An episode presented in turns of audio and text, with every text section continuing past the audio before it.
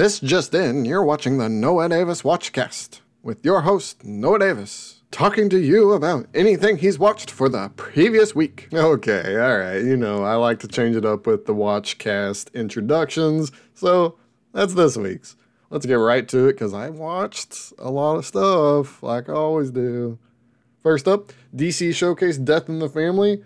I talked about the DC Showcase shorts and their Tomorrowverse line last week and I could have sworn I had watched every single DC animation, but I was wrong because I'd never seen Death in the Family, as I always thought it was the Red Hood, and it is because I started it, and the first 30 minutes is a recut, rehash, redo of the Red Hood movie for no reason whatsoever. Honestly, I have no idea why they did it. They reused exact animations and the same voice work. Maybe they added some, it used so much of the same that I couldn't even tell if anything was new. So that's such a weird thing to start an animated short anthology with a recap of a previous animated movie. I'm I'm very and thoroughly confused on the whole thing, on this whole first part. But if you get past that part, which luckily I did, you'll find an amazing collection of shorts. I maybe my favorite collection, maybe. I, it, it's hard to it's hard to tell you it's my favorite because the last I think it was the Book of Horrors or the Constantine kind of one, whatever that title was. I absolutely adored that one. But these give it a run for its money. Whether it's the dope animation, the awesome art direction, the actual animation direction that makes it feel alive and feels whole as a product in itself. There is plenty to write home about about these shorts that aren't the Red Hood short. Of course, I'm just not going to say that anymore. I'm just going to let you assume I'm not talking about the Red Hood re-edit. There was a Sergeant Rock and Creature Commandos was it was pretty good. Maybe not my favorite, but it was pretty good at having a nice humor about it, introducing that team and how that team I you know, it I think it's a good look at what that team is going to look like in James Gunn's animated TV show of them because it's kind of odd that we'd get an animated version of them and then we're going to get an animated version of them again. Maybe it's not odd, maybe I'm just overthinking it, but it is noteworthy, I guess, that we've already seen this team in animated format, and now we're going to get a full animated series with them. But that wasn't even the best short. There was an Adam Strange short, which was absolutely astounding. Could not recommend it more. I love that feel and vibe it had and the story that it presented in such a short amount of time. Absolutely amazing. Especially the art style that was an homage to just retro comics and of course Adam Strange and you know Strange Adventures, what have you. Then there was the Phantom Stranger one, which was fine. Uh, it had a more, I assume it was on purpose because it's the same, you know, Warner Bros. animation. Had a more Scooby Doo vibe. It was set in the '60s and had fake stoners and hippies, and it was it was cool. You know, not my favorite short, but it was cool. I really liked what they were doing. I really liked what they did. I just it it didn't blow me away like the Adam Strange one and the Death one. They had a Death one which was great in itself, almost as good as the Adam Strange one, maybe better for different reasons, maybe more of an emotional pull or hook, it's way better. But for a fully realized and utilized character, I think the Adam Strange one was better. It doesn't matter. Adam Strange in the Death Shorts more than made up for the shitty Red Hood, or you know, maybe not more than made up, but they did make up for the shitty Red Hood re-edit. And the Phantom Stranger was just kind of a bonus. Well, along with Creature Commandos. But again, Adam Strange and the Death Shorts absolutely fantastic. Love the animation, love the style. That style really works as the new style, or you know, in comparison to the new style that I harped on last week, doesn't really work for me personally.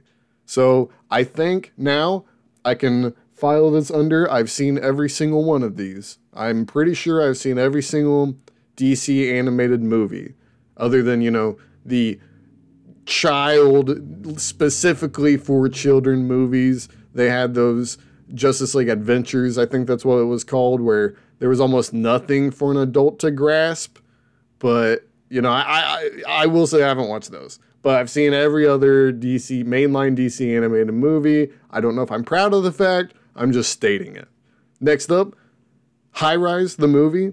A friend and I read High Rise the book, and we thought it was weird, peculiar, but still pretty good.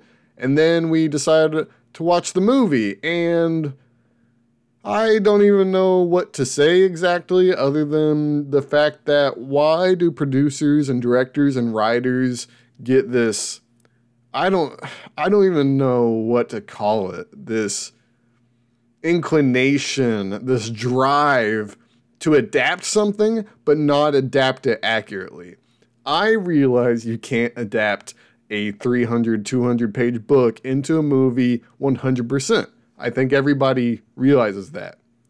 Yet, when you start cutting this character and cutting that character and fusing that character with another character from the book, thus completely changing some moral standings and plot points, it gets a little weird, especially when specifically this book has three different perspectives, yet the movie has one, maybe two. So again, you're not even getting the delivery right on top of the fact that you're messing with the plot and the character motivations and how they deal with the high-rise apartment. It's it's really odd that producers and directors and writers and whoever is in charge of this hate accurately adapting something. Because my theory is that if you accurately adapt something, you will have people who will defend you no matter what you do. As long as you accurately adapt something, fans of the book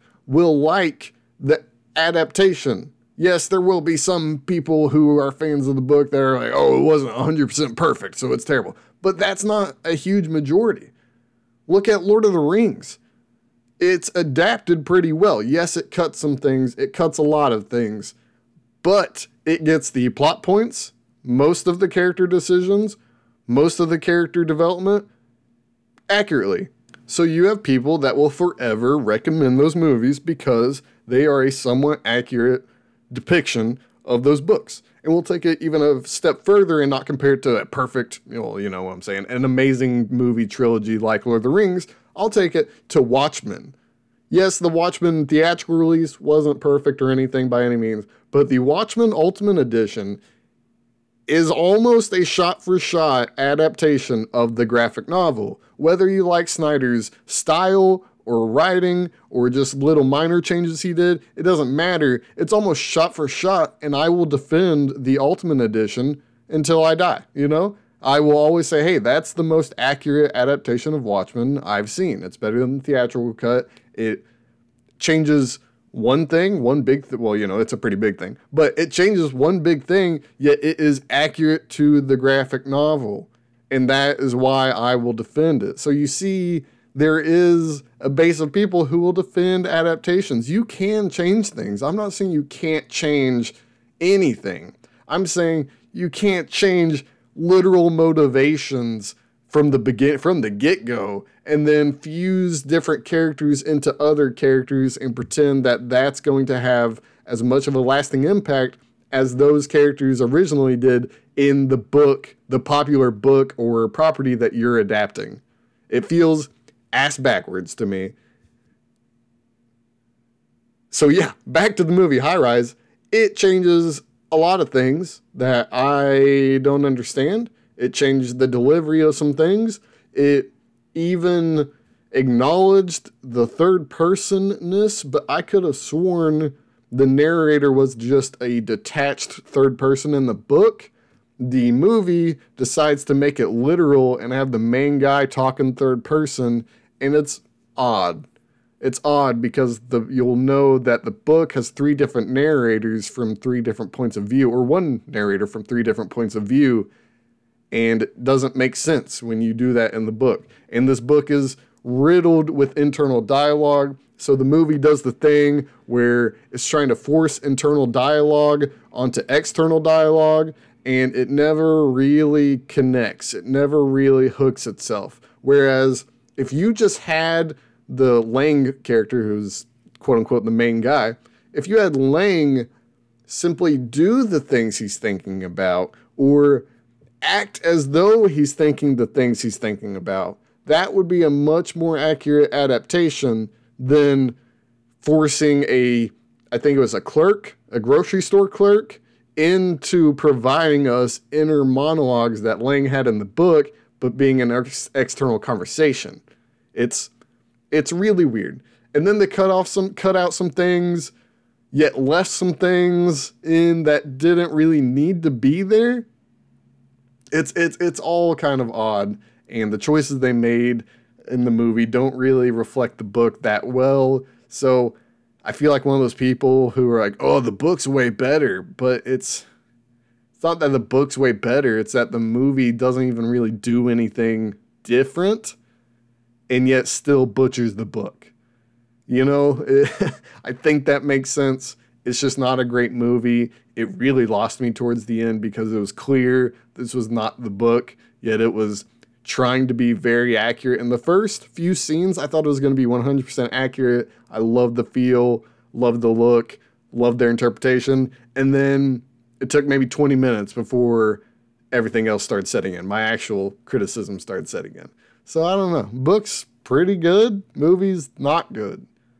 Then I watched Over the Garden Wall with my friend. I don't think there's anything to say. It's my second or third time watching it. Perfection nothing bad about it. I refuse to say anything bad about it. Even if I thought anything bad about it, I refuse to say it because it's such a perfect ode to old Disney and old animation where everything's musical, but everything can get real fucking scary real quick and people can feel like they get murdered in a second, but then go sing in the next scene. That's just, there's something to that, and the style, the actual animation, art direction, even the backgrounds give you this feel of classic anim, you know, animated. I keep saying Disney. I know there are other studios out there doing similar things, but you know what I'm saying. It's that classic Disney feel, whether it's the thick brushstrokes on the backgrounds and the thin lines on the characters, making a certain they stand out more. There's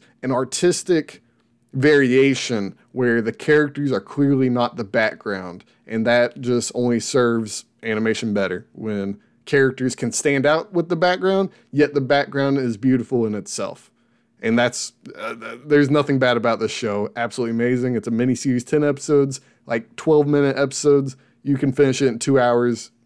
Do it. Do it now. Quit this podcast and watch over the garden wall. All right. Next up Guardians of the Galaxy 3. I didn't see it in theaters, so wait for the Disney Plus release, watched it with my friend. That's a great movie. It may not be a perfect movie, and it may not be my favorite MCU movie, but it is a great movie that provided a ton of character development for Rocket. It scared me. Well, you know, maybe not like terrified, but it scared me in the fact that it's about as scary as you can get in the MCU without going R rated. There were there were specific situations where I think there was a bit too much gore for a PG 13 or a Marvel movie. I know that's weird to say, but I think there was a bit too much gore, a little too much body horror, but it wasn't humans, so it doesn't matter apparently, and censors are okay with that. And because there wasn't blood everywhere, again, the censors are okay with it, and I'll never understand that because the things in this movie are much scarier than sometimes blood is. and I don't I don't know how to put the feeling I had or the feeling of dread I had in this movie other than to compare it to Made in Abyss when there's the uh, the Bondrewd character who's trying to make all the technology. If you know Made in Abyss, you know it's fucked up and you probably shouldn't watch it if you have just a, a clean mind, you know, do not watch that show if you don't want to be um, maybe not traumatized isn't the right word, but the the light version of that, whatever the light scarred. Let's just say scarred because it's a lot. And this movie gave me those vibes. So if that tells you anything about Guardians of the Galaxy 3 and some of the vibes it gives off, you know, that that that should be that should tell you enough. Now, when it's not Rocket, it's still a funny romp of a ride. You know, you, you got the quips, you got the Guardian, the MCU quips, the Whedon quips, whatever you want to call it, you know, what have you. Man, I keep saying, I said what have you like three times on my last episode or my other podcast episode, and now I've said it twice in this one. I don't know what's up. What have you is just the, the phrase of the week. Okay, so back to the movie the High Evolutionary, absolutely loved him as a villain. Probably one of my favorite MCU villains to date. Maybe top three. I don't know the other two, but definitely top three. Okay? Definitely top three. Because I'm always so annoyed by MCU doing the thing where the hero is just facing themselves, but, you know, a villain outfit. Ant Man, he faced the Hornet who could shrink into things. Iron Man, he faced the Ironmonger who was in an armor suit. Iron Man 2, he faced Whiplash who was in an armored suit. you know, it just and it goes on and on like this. The MCU is rife of the, you know, it's just, it's just full of it. And yeah, so it's nice to see a villain that's not at all like that whatsoever. And it only serves the movie better. It lets the performances really shine because there's actual stakes, actual stakes that don't feel confined to a hero's journey.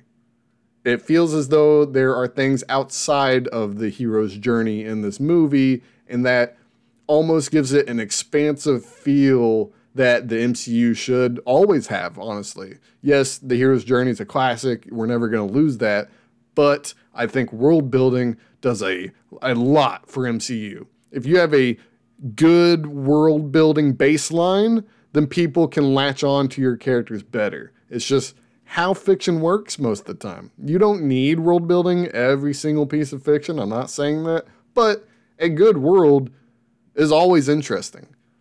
Dune wasn't my favorite movie, but the world it built was absolutely fantastic, and I'll be there for Dune 2. So, you, you know, you kind of see that pattern in Guardians 3. Yes, there might not be Guardians 4, but whatever's next for either, you know, Rocket or Star Lord or Groot or whatever, well, maybe not I Am Groot season two. I'm probably not going to watch that. But whatever's next for parts of the team, I'm in because of this established backstory and character relationships that this movie has, you know, presented to me. Then, of course, I watched uh, Dark Side of the Ring. I don't really want to talk about too much. It was about SummerSlam 2000. What a weird event. I don't really want to talk about the episode too much because what is there to talk about in a documentary? It's just a documentary. You either like it or you don't. You either like the style or you don't. And that's it. There's nothing to really criticize about a documentary. It's not like, oh, I learned so much. Nope, I never learned anything from documentaries. I just learn tidbits and random things. I don't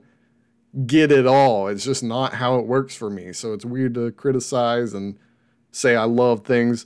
I just usually love the subject matter is what makes a documentary. So, Dark Side of the Ring is so weird because so it's a Vice produced show, correct?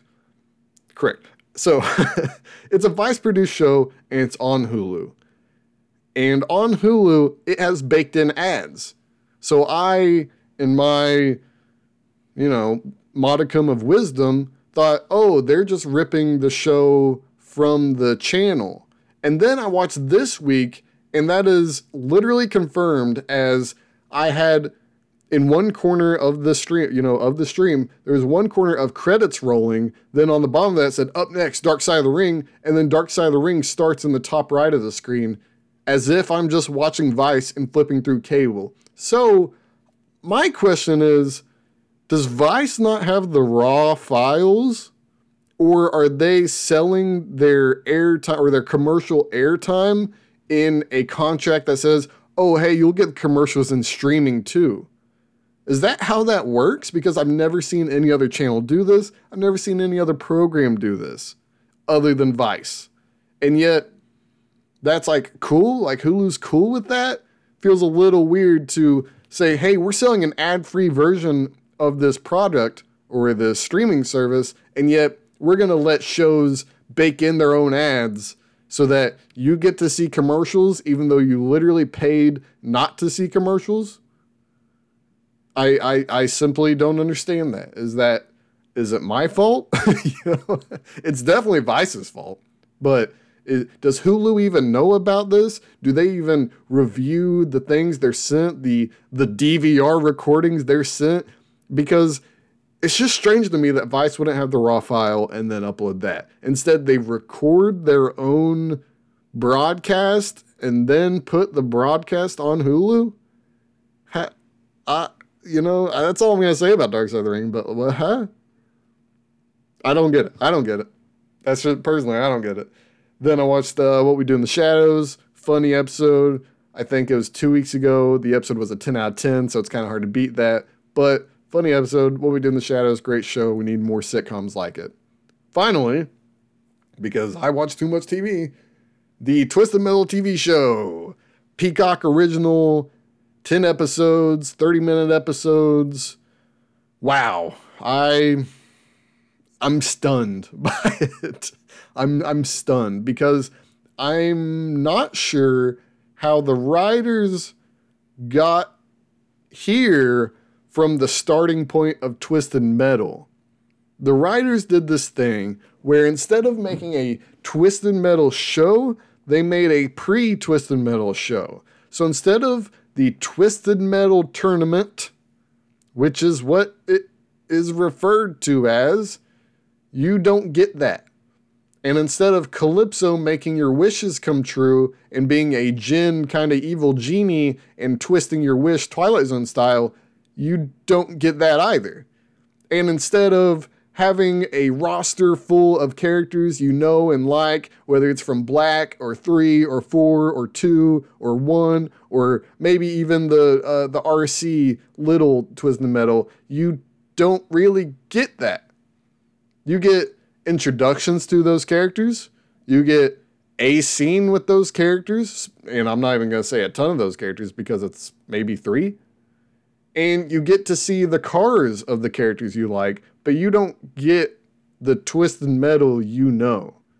And I'm kind of confused on how that happens because this season does so much setup and it's all character development. It's all character development to the point that it's a problem, that it's a flaw, because they're building these characters to a point where I'm kind of bored by the end of a show about car combat, which I, uh, you know, I think okay, it's funny that they made it into a comedy. Whatever, Twisted Metal can be funny. It it's never really been comedic, but it can be funny if that makes sense. And I get that. That was cool. That was you know that was a welcome change. I laughed at some of the jokes, not not most of them, but some of the jokes I laughed at. And Sweet Tooth singing the thong song, yeah, that was that was funny. But there is just so much you can do with a specific set of characters without just kind of meandering along until the end. And it felt as though this big spoilers, big spoilers it felt as though they were throwing a Hail Mary and it's first and 10. And it doesn't make any sense. You know, they're doing a Hail Mary, it's first and 10. They're not even close. Actually, it's probably a more apt comparison would be they're throwing a Hail Mary. It's, you know, second and two yards, and they're at the fucking end zone. You know, they are they were throwing a Hail Mary in hopes, in prayers that they get a season two because the Hail Mary that they threw was setting up the goddamn tournament that I just talked about not being in the show. Literally, the last episode, you get to see the roadkill car not driven by roadkill. You get to see the outlaw car not really, uh, whatever, it's a thing. uh, you get to see Darkside not driven by Darkside. And the only two accurate characters you get are Twister and Sweet Tooth. And that's that's literally it. And then it shows up that oh they're making a tournament and Calypso's running a tournament. Calypso's a character you didn't get to see. He was just a voice for 2 seconds in episode 5. So, this fake Calypso is starting a tournament with racers from all across the nation. And that's the last 10 minutes of a Twisted Metal show. You literally you you set up a Twisted Metal show, but you took 10 episodes to do it. And that's where I'm really confused because what even how'd you get here? I it's crazy what they did to a game about car combat. I personally, personally envisioned a six episode show. One through five are going to be each episode a different racer or a different driver. Not racer, because they don't race. A different driver, different fighter. You get their backstory. You get some snippets of combat. You get their backstory, snippets of combat, backstory, whatever rinse and repeat, five episodes, each one a different racer. Then the sixth episode, you have the big culmination fight, big finale, ba ba ba ba ba, shooting everywhere, triple rockets, freeze rays, all the good shit. And then you have Calypso fill the wish, fulfill the wish, and their wish turns on their head and they get fucked. You know, like Calypso does, and like it's just how it works. And yet it's nothing at all. It feels as though that might be what season two is. It won't be, but it might be. And that's what they could have done. And instead, they said, what if we made uh, almost, almost a buddy cop, post apocalyptic comedy with romance and a shit ton of character development on a based on a car combat game. And you know, it's not even the greatest, even if you ignore Twisted Metal, it's not a great or fantastic show. It looks as though it's a sci fi original from 2016. The CG also looks like a sci fi original from 2016. Anthony Mackie, I like the guy, but it just didn't mesh well. I don't it didn't feel like a fully realized character. Yes, there's a ton of character development and backstory, but the character still felt hollow and vapid by the end of the show. The only other, the only character that I think they did justice was Sweet Tooth, and that's weird because it's weird that Sweet Tooth. If you play Twisted Metal, you know Sweet Tooth isn't really like a character you come to know and love. He's just the guy with the cool clown car, and he does things. Yet this show insisted that you know Sweet Tooth's backstory. You know why Sweet Tooth came about. You know how Sweet Tooth reacts to people. You know how Sweet Tooth reacts to the main characters, how he reacts to side characters, how he reacts to the main antagonist. And it's just very odd to me to do that for one character. Yes, we get Twister, who you know what? I'll say it, was a fine adaptation of Twister. That's sure. That's Twister. Okay, that's Twister. But then you don't get to see any other classic racers. I keep saying racers. They don't race in Twisted Metal. You keep you don't see any of the classic fighters.